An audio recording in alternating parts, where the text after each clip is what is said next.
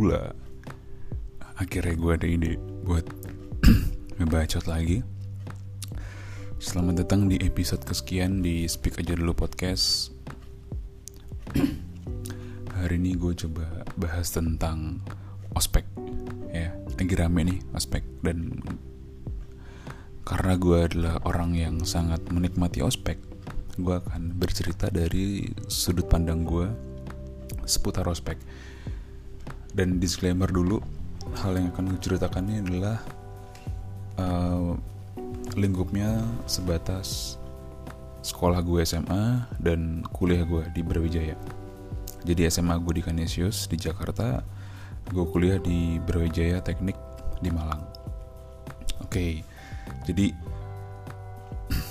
gue uh, melihat fenomena ospek sekarang sebenarnya biasa aja ya. Cuma karena lebih terekspos oleh media digital sekarang. Jadi orang ngelihatnya tuh agak aneh gitu. Gue jujur juga ngelihat uh, kegiatan ospek yang disiarkan online itu agak aneh ya agak cringe gitu loh. Cuma ya udahlah gue juga pernah di fase itu.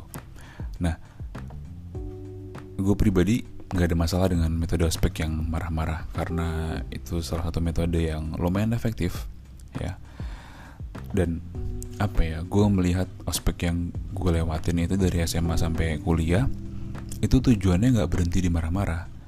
Jadi memang itu adalah part of atau metode aja dari keseluruhan sistem dengan tujuan yang lebih besar daripada sekedar marah-marah kakak tingkat gitu. Nah waktu gue SMA kan gue di Canisius itu sekolah cowok semua ya kan waktu ospek ya memang ada lo suruh bikin singkat gue sih gue disuruh bikin topi dari bola plastik yang dibelah dua ya kan? Terus ada tali rafianya segala macam itu kostum ya. Selepas itu gue nggak terlalu inget kostum itu karena yang gue inget justru salah satu kegiatan ospeknya jadi yang paling inget yang pertama itu waktu ada ceritanya kayak gue sama sekelompok temen gue ini disuruh membawa sebuah amplop. Panitianya ngomong gini lokasi amplop ini ke orang namanya X. Ya kan? Udah nih lantai satu jalan lari nih. Lari kenceng cepet cepet cepet cepet. Naik lantai dua. Dibentakin lagi kan naik lantai dua dibentakin panik. Lantai tiga atau lantai empat gitu ada yang nyamperin uh, eh lo tadi disuruh bawa apa? Gua, uh, disuruh bawa ini kak amplop gitu. Yaudah amplopnya kasih gue ntar gue kasih ke orang ini gitu kan. Terus kita kasih lah ke orang asing itu. Sampai lantai 4 ketemu ada kayak posko gitu ditanya mana amplopnya? Lu suruh kasih siapa? Kasih ke orang X gitu kan. Sekarang di mana? Tadi uh, kita titipin di orang yang di bawah mas. Ya apa kak? gitu kan. Terus kayak goblok lu. Nah udah tuh. Jebret jebret jebret. Kayak dikata yang ada apa-apain lah di, di dicecer gitu kan. Terus kayak anjing lah gitu. Terus entah kenapa gue taunya antara gue yang menginterpretasi sendiri esensinya apa atau gue dikasih tahu lupa ya kan? Yang jelas gue uh, yang gue dapat adalah bahwa kalau lo dapat tugas untuk menyerahkan dari A ke B ya udah A ke B orangnya. Jangan lokasi perantara lain yang tiba-tiba nongol gitu loh sini gue bantuin. Ternyata malah pengen ribet kan. Udah bener lo dikasih barang lokasi ke B gitu. Nggak perlu ada orang yang nawarin diri. Terus akhirnya lo jadi runyam. Ya kan? Itu yang gue pahamin ya. Gue dapet itu. Kayak ya udah tugas lo ke mana? Lo ke sana lah.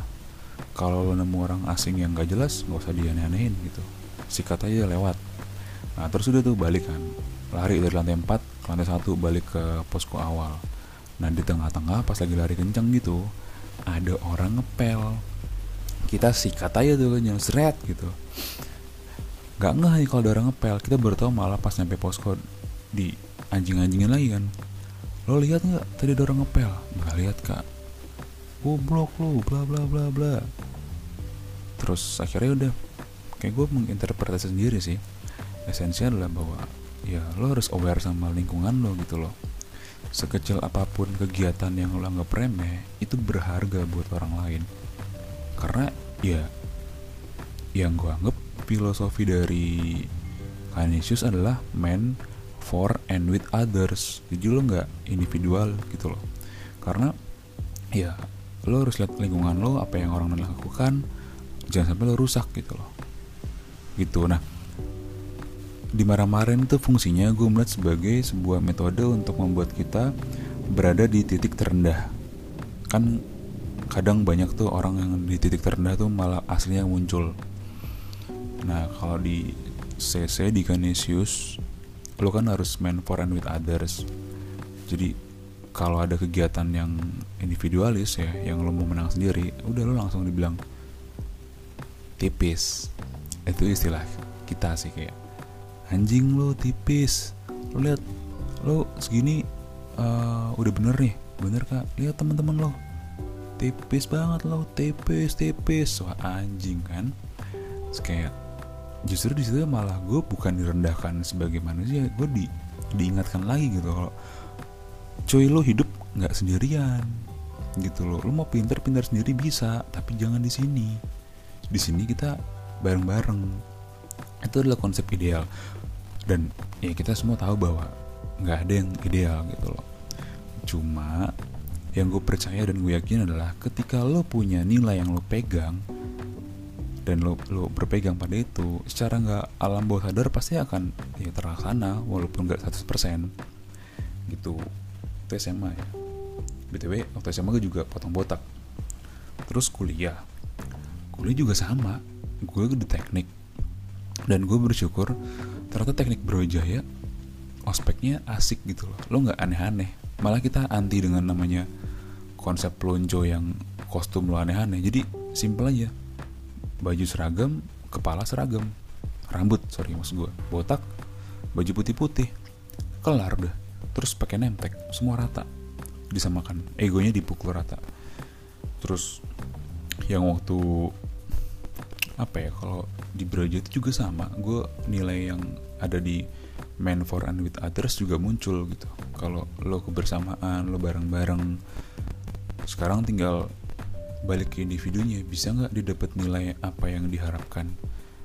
Yang apa kalau soal mental sebenarnya banyak sih yang bisa bikin mental bagus. Salah satunya dengan lo latihan diteriakin karena kan di situ lo merasa tertekan terus lo harus berpikir yang bener ya latihan aja. Karena menurut gue itu sebagai simulasi kecil dari apa yang bakal lo dapatkan nanti ketika lo lulus. Lo dianjing-anjingin sama rekan kerja lo atau sama bos lo lo sama kompetitor bisnis lo lo dibangsat-bangsatin terus lo di dihianatin. Ya walaupun tidak simulasi yang sama persis tapi setidaknya lo pernah merasakan di kondisi yang terendah titik terendah. Itu. Nah kalau uh, ya dan untungnya setiap ospek tuh adalah sebuah konsep dengan periode waktu tertentu. Jadi lu ya aman lah. Lu nggak akan selamanya digituin gitu loh.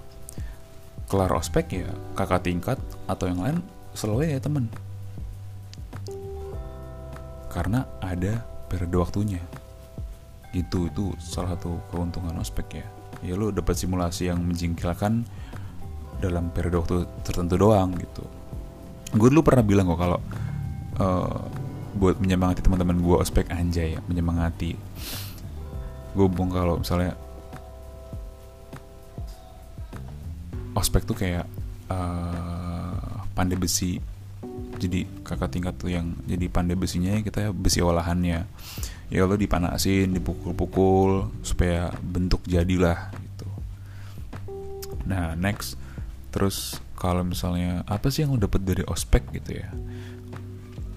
Gue bersyukur sih gue dua kali ospek di SMA dan kuliah itu gue dapat nilai kekeluargaan. Dapat banget gitu. Karena memang mungkin itu tujuannya ya. Bahwa mengingatkan lo tuh nggak hidup sendiri. Lo nggak bisa hidup sendiri. Lo pasti butuh teman nah terus yang paling enak itu ketika ospek hari terakhir ya angkatan gue datang full 100% sedih kakak tingkat ini kakak tingkat yang gue nggak demen ya. Karena dia sengak sih gayanya anak anak bekasi kan si anjing tuh. Tapi sekarang gue kenal sama dia udah deket sih.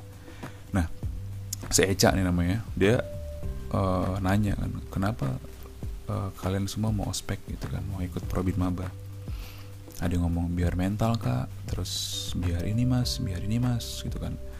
Terus dia ngomong omongan lo semua nggak ada yang bener. Nih salah kayaknya sih tapi itulah intinya. Lo datang ospek itu karena orang yang ada di depan lo, di belakang lo, di kanan lo dan di kiri lo. Wah anjing gitu, gue langsung kayak, wah tah ini bekasi anjing nih, bukan bukan wah tai sih nih orang nih gitu loh gue mikirnya. Kok bisa ya dia ngomong gitu ya? Kayak ngena gitu loh. Maksudnya anjing itu memang bener-bener present moment yang ini real gue masuk ospek ya karena teman-teman gue anjing. Mental-mental tai kucing nggak ada lah. Gue datang ospek ya biar temen gue solidaritas doang. Itu yang membawa uh, teknik jadi teknik gitu loh tinggal skalanya aja kalau lo terlalu over solidarity kadang dia dianggap arogan kalau nggak ada solidaritas lo kayak teknik apaan lo? Gitu. Tinggal skala doang sih porsi. Jadi memang dan ya ini ya kayak kalau lo merasa tag atau sorry ospek lo nggak dapat apa-apa di ospek itu urusan lo. Artinya itu adalah tugas lo untuk mencari apa esensi dari ospek lo gitu loh kalau lo ngerasa itu emang gak ada gunanya ya udah mungkin emang tuh gak ada gunanya. Tapi kalau buat gue gue menemukan banyak esensi di sana dan itu berguna untuk gue dan kehidupan gue sekarang. Dan kalau uh, dibilang misalnya ospek tuh harusnya gini ospek tuh harusnya seperti itu kayaknya ya itu terlalu naif sih. Maksud gue apa ya kayak yang bekerja di lo belum tentu bekerja di gua dan begitu juga sebaliknya. Jadi ya lo nikmatin aja ospek apa yang lo dapet gitu loh. Kalau lo emang ngerasa perlu dirubah ya dirubah. Kalau nggak ada ya nggak ada gitu. Jadi ya uh, oh iya dan dan dan ospek itu gini jangan pernah menurut gue ya jangan pernah percaya namanya single cause. Karena gak ada tuh namanya single cause menurut gue yang ada adalah multiple cause jadi gak ada pernah satu hal itu bisa menyebabkan hal lain. Pasti ada banyak hal yang bisa membangun lo jadi seseorang yang lo harapkan lo impikan. Oke jadi wah lumayan lama anjing 13 menit. Itu dulu deh yang bisa gue share monolog gue sampai bertemu di episode berikutnya